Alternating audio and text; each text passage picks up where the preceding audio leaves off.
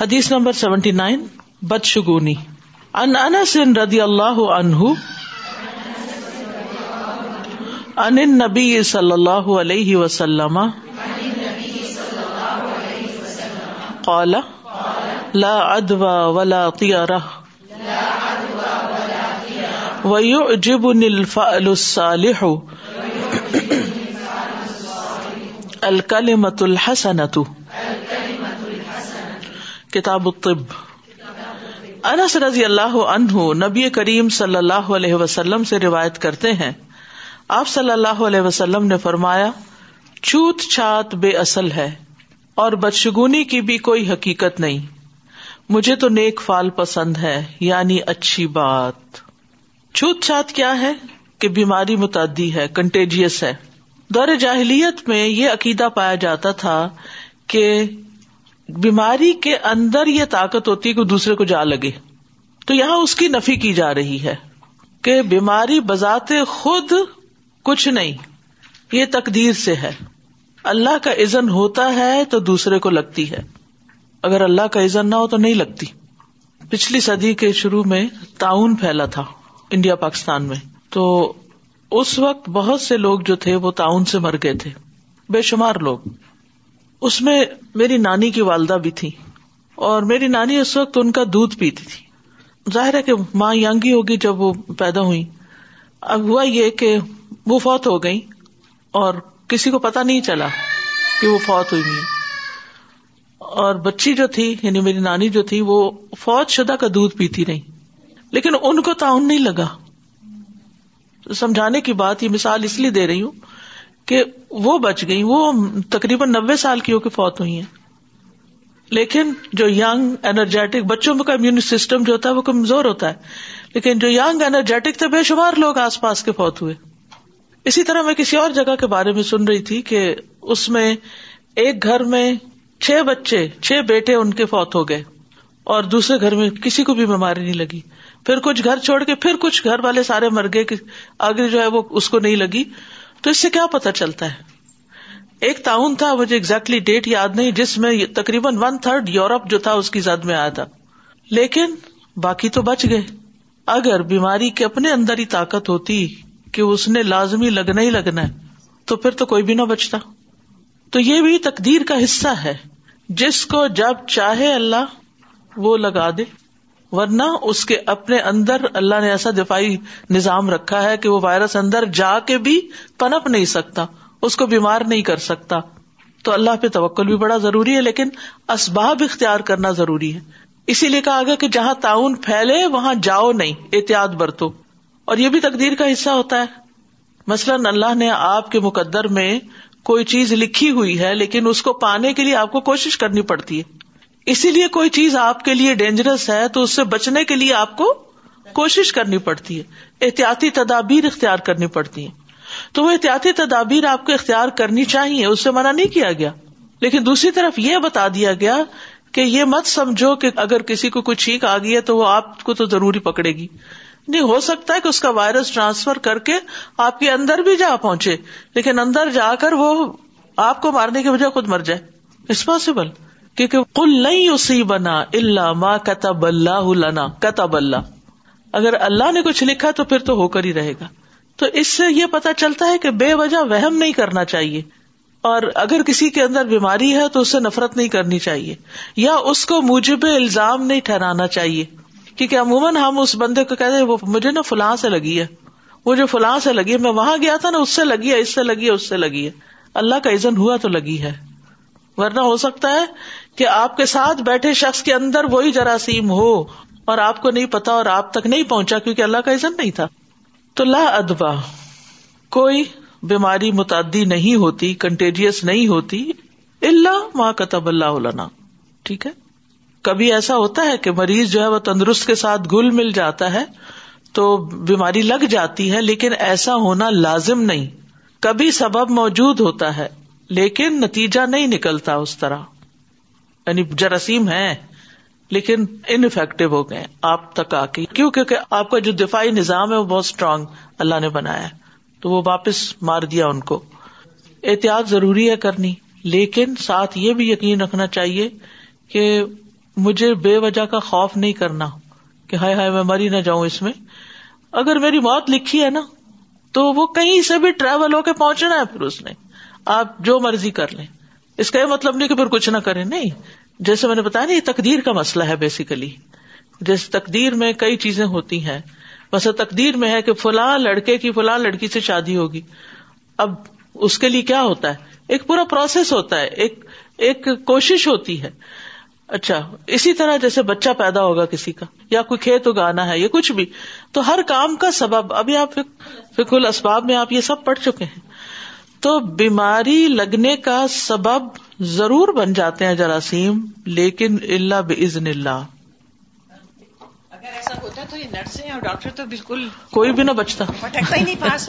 خاص طور سے نرسز کس قدر خدمت کرتی ہیں, کیسی گندگی صاف کرتی ہیں. بالکل, ڈاکٹرز کیسے کیسے مریضوں کو قریب سے جا کے دیکھتے ہیں. ہاں, تو ایسا اگر ہوتا تو وہ تو کوئی پھر دیکھتا ہی نہیں, وہ کوئی بچتا ہی نہ. بالکل.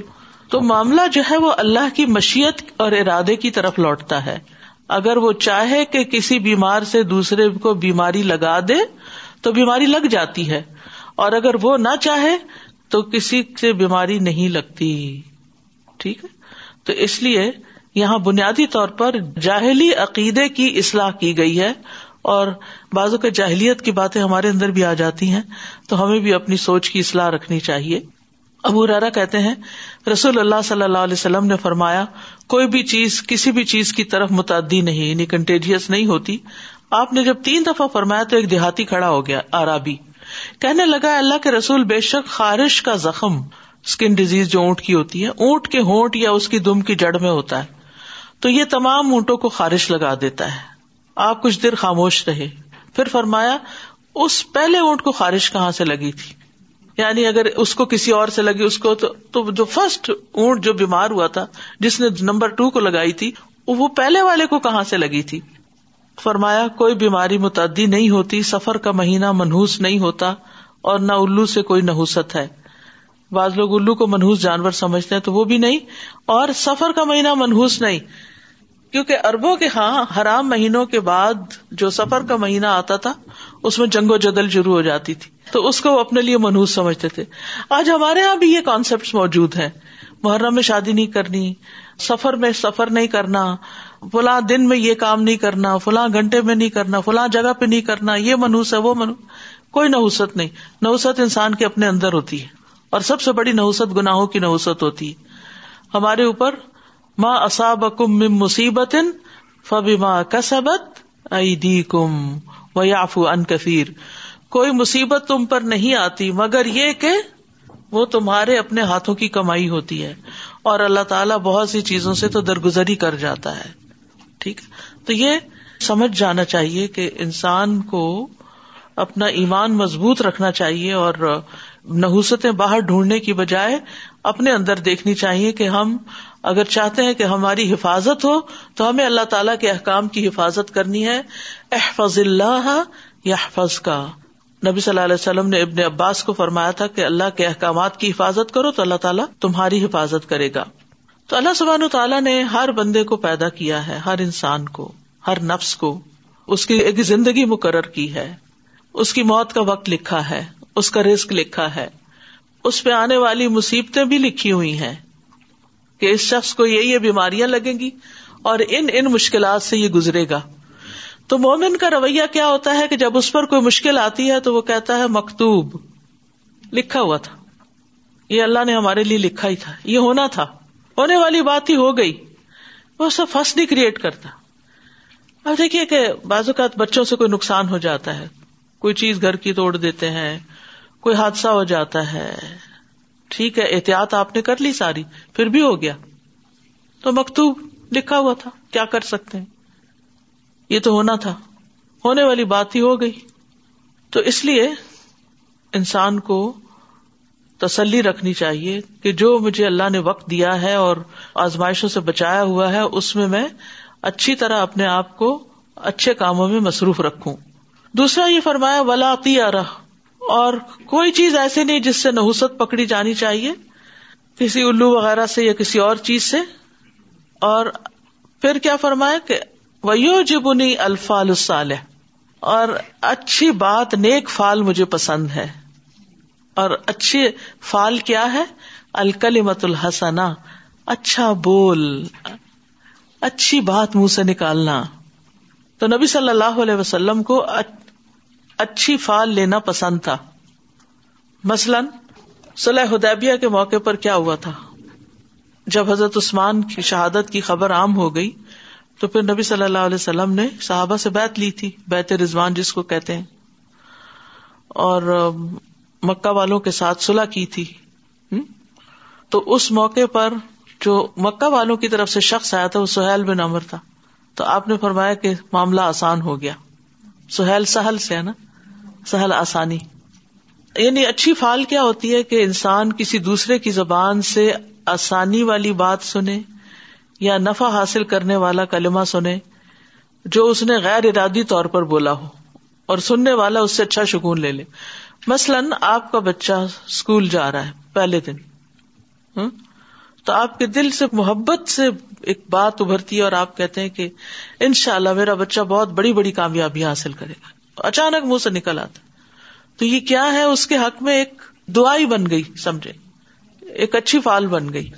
اسی طرح یعنی کسی بھی موقع پر اچھے کمنٹس جو ہیں، یہ کام ہو جائے گا، مشکل کام کے وقت بھی انشاءاللہ ہو جائے گا، اللہ کی مدد ہے ساتھ، اللہ کروائے گا.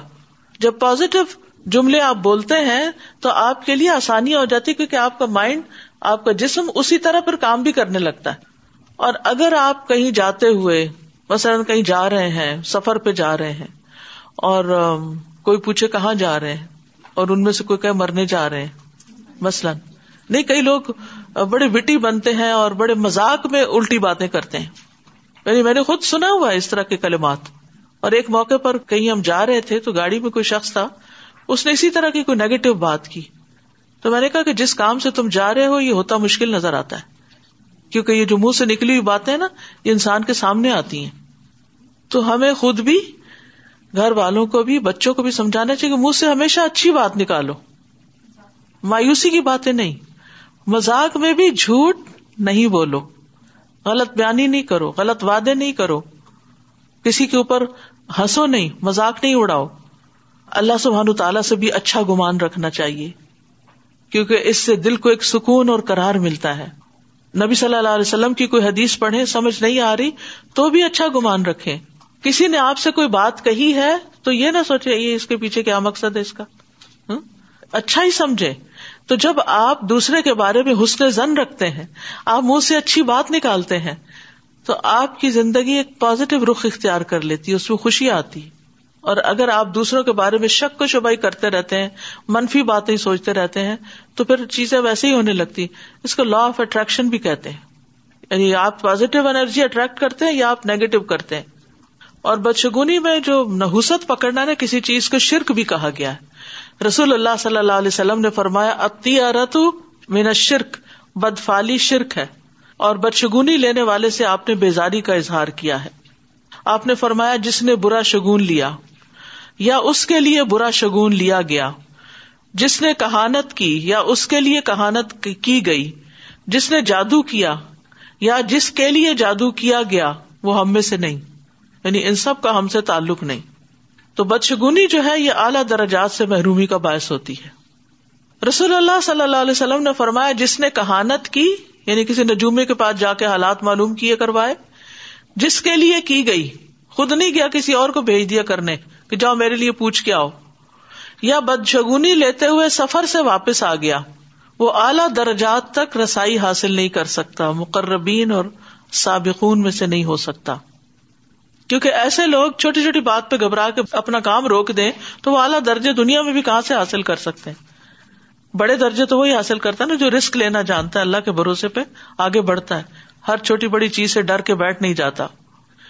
اسی طرح جنت میں بلا حساب جانے میں رکاوٹ ہے یہ بات، یعنی برے شگون لینا. رسول اللہ صلی اللہ علیہ وسلم نے فرمایا میری امت کے 70,000 لوگ بغیر حساب کے جنت میں جائیں گے. یہ وہ لوگ ہوں گے جو دم طلب نہیں کرتے، نہ شگون لیتے ہیں اور اپنے رب پر ہی بھروسہ رکھتے ہیں، توکل کرتے ہیں. پھر اسی طرح یہ ہے کہ بدشگونی سے کام میں رکاوٹ نہیں لانی چاہیے. معاویہ بن حکم کہتے ہیں میں نے عرض کیا اے اللہ کے رسول، ابھی میں تھوڑا عرصہ پہلے جاہلیت میں تھا اور اللہ نے اب مجھے اسلام سے نوازا ہے، ہم میں سے کچھ لوگ ہیں جو کاہنوں کے پاس جاتے ہیں, یعنی پیشن گوئیاں کرنے والوں کے پاس. آپ نے فرمایا تم ان کے پاس نہ جانا. میں نے عرض کیا ہم میں سے کچھ لوگ ایسے ہیں جو بدشگونی لیتے ہیں. فرمایا یہ ایسی بات ہے جو وہ اپنے دلوں میں پاتے ہیں, یعنی بدگمانی یا وسوسہ, یہ ایک طرح کا وہم ہے. یہ وہم انہیں کسی کام سے نہ روکے, ٹھیک ہے, یعنی یہ تمہیں کسی صورت اپنے کاموں سے نہ روکے. ایک اور روایت میں یوں آتا ہے. میں نے عرض کی ہم میں سے کچھ لوگ لکیریں کھینچتے ہیں, وہ رمل نہیں ہوتا, ایک عمل ہوتا ہے نا, لکیریں کھینچ کھینچ کے پتہ نہیں برابر کرتے ہیں, کیا کرتے ہیں. آپ نے فرمایا سابقہ انبیاء میں سے ایک نبی لکیریں کھینچا کرتے تھے, تو جس کی لکیریں ان کے موافق ہو جائیں تو وہ صحیح ہو سکتی ہیں, لیکن اب اس کا جاننا مشکل ہے, تو اس سے بھی منع کیا گیا. تو بہرحال نبی صلی اللہ علیہ وسلم کو اچھا شگون لینا پسند تھا اور بدفعلی ناپسند تھی, اور نیک فعل سے آپ کو محبت تھی, اور اچھے لفظوں, اچھے ناموں, اچھی باتوں سے انسان کو خوش ہو جانا چاہیے. انس بن مالک کہتے ہیں کہ نبی صلی اللہ علیہ وسلم کو یہ سننا اچھا لگتا تھا کہ جب کسی ضرورت سے نکلے تو کوئی یا راشد یا نجیح کہے, یعنی اے راہ پانے والے, یعنی تم سیدھے رستے پہ جا رہے ہو, یعنی خیر کے کلمات منہ سے نکالے. عبداللہ بن بریدہ اپنے والد سے روایت کرتے ہیں کہ رسول اللہ صلی اللہ علیہ وسلم کسی چیز سے بدشگونی اور بری فعال نہیں لیتے تھے, لیکن جب کسی کو عامل بنا کر, یعنی گورنر بنا کر کہیں بھیجنے کا ارادہ کرتے تو اس کا نام پوچھتے تھے, اگر نام پسند آ جاتا تو اس کے ساتھ خوش ہو جاتے, اور خوشی کے آثار آپ کے چہرے پر آتے کہ اچھے نام سے کیا اچھی فعال لیتے آپ. اور اگر آپ کو نام ناپسند ہوتا تو کراہت کی علامتیں آپ کے چہرے پر ظاہر ہو جاتی تھی. یہ آپ صلی اللہ علیہ وسلم کے ساتھ ہوتا تھا کہ خوش ہوتے تو چہرے پر نظر آتا, ناراض ہوتے تو چہرے پر نظر آتا, اور اگر آپ کو اس کا نام ناپسند ہوتا تو اس کی بھی کراہت آپ کے چہرے پہ آ جاتی تھی. تو آپ کو اچھے نام پسند تھے, اسی لیے آپ نام تبدیل بھی کر لیا کرتے تھے. تو کسی بچے کا نام رکھنا ہو تو صرف انوکھے نام نہ رکھتے رہیں, بلکہ کیا کریں, اچھے معنوں والے نام رکھیں.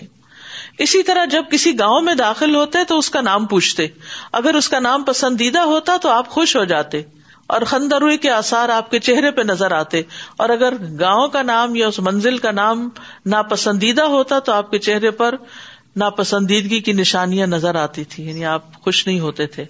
اسی طرح یعنی کہ خواب میں اگر کوئی اچھا لفظ یا اچھی بات کر دے, یا استخارے کے بعد آپ مثلا 2 رکعت نماز پڑھ کے اٹھے ہی ہیں تو اچانک کوئی شخص ایسا مل جاتا ہے جو آپ سے کوئی بڑی اچھی بات کر دیتا ہے, تو اس سے آپ کے دل کو ایک اطمینان اور خوشی ہوتی ہے, اور آپ کو یوں محسوس ہوتا ہے کہ اب آگے کام آسان ہو جائے گا.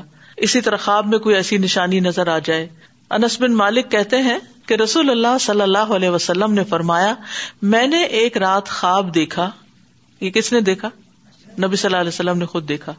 گویا ہم عقبہ بن رافع انصاری کے گھر میں ہیں اور ہمیں ابن تاب کی تازی کھجوروں میں سے کھجوریں پیش کی گئیں. خواب میں آپ کو کھجوریں پیش کی گئیں, تو میں نے اس کی یہ تعبیر لی کہ ہمارے لیے دنیا میں رفت اور آخرت میں اچھا انجام ہے, اور ہمارا دین انتہائی عمدہ ہے. تو اچھا خواب آپ دیکھیں تو اچھی تعبیر اس کی لیں. اور اسی طرح ہر بات کے 2 رخ ہوتے ہیں. اگر کوئی شخص آپ کے پاس خواب سنانے کے لیے آ گیا, اول تو اسے کہیں کہ اگر تمہارے دل کو اچھی لگ رہی خواب تو بیان کرو, اور اگر نہیں تو چپ ہی رہو. لیکن اگر وہ کہے کہ مجھے سمجھ نہیں آ رہی تو سن لیں, سن کے اس کا بہتر پہلو جو ہے وہ اس کو بتائیں, یعنی اس کے 2 پہلو ہو سکتے ہیں, آپ اس میں سے بہتر نکالنے کی کوشش کریں. تو خواب بھی یعنی اس کی تعبیر معلق ہوتی ہے, جیسی کوئی بیان کر دیتا ویسی وارد ہو جاتی. تو یہ کچھ ایسی چیزیں ہیں جو ہمارے دین نے ہمیں ان کی بھی, یعنی توہمات سے بچنے کے لیے ان کی بھی حقیقت ہمیں بتا دی, تاکہ نہ ہم شرک میں مبتلا ہوں اور نہ ہی ہم کسی ایسے کام میں پڑیں جو ہمارے لیے نقصان دہ ہو, بلکہ خوشگوار زندگی بسر کریں. Be positive. ایک پورا مزاج ہوتا ہے کہ آپ چیزوں کو کس نظر سے دیکھتے ہیں. It reminded me of something that happened recently. There was a staff who was discontinuing, and we were interviewing a few candidates, and we weren't necessarily getting settled on that. And when the candidates left, me and this other person who were part of the interview, we always conclude this way that inshallah Allah subhanahu wa ta'ala will send, and I'm like, you know, inshallah Allah subhanahu wa ta'ala will send a very suitable candidate. And I look out of the, you know, the glass door that I have in the office, and this person walks in front of that glass because I had the meeting with her afterwards.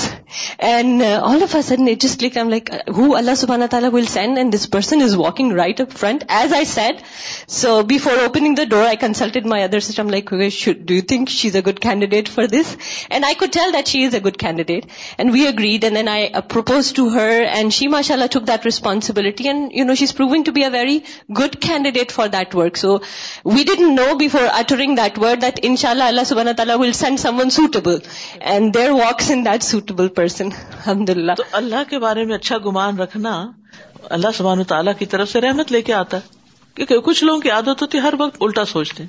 میرا نہیں خیال یہ ہو, اس idea کو چھوڑ ہی دینا چاہیے, اس پہ آگے نہیں جانا چاہیے, اور پھر ویسی چیزیں ہو جاتی ہیں. سادہ ایک سوال ذہن میں آ رہا تھا کہ جس طرح مختلف علاقوں میں لوگ رہتے ہیں تو اس ماحول کا اثر ان کی شخصیت پہ آ جاتا ہے. جیسے پہاڑی علاقے کے لوگوں کا الگ حال ہوتا ہے, برفانی علاقے کے لوگوں کا الگ حال ہوتا ہے. تو کیا اگر کسی بستی کا نام اچھا نہیں ہے تو کیا اس نام کا اثر بھی لوگوں پر آتا ہے؟ اللہ عالم, ہو سکتا ہے. کیونکہ یہ نام جو ہوتے ہیں نا, وہ اتنی دفعہ سنتے ہیں پھر وہ اثر کر جاتے ہیں. وہ سن کے وہ ہماری شخصیت پہ اثر انداز ہو جاتے ہیں.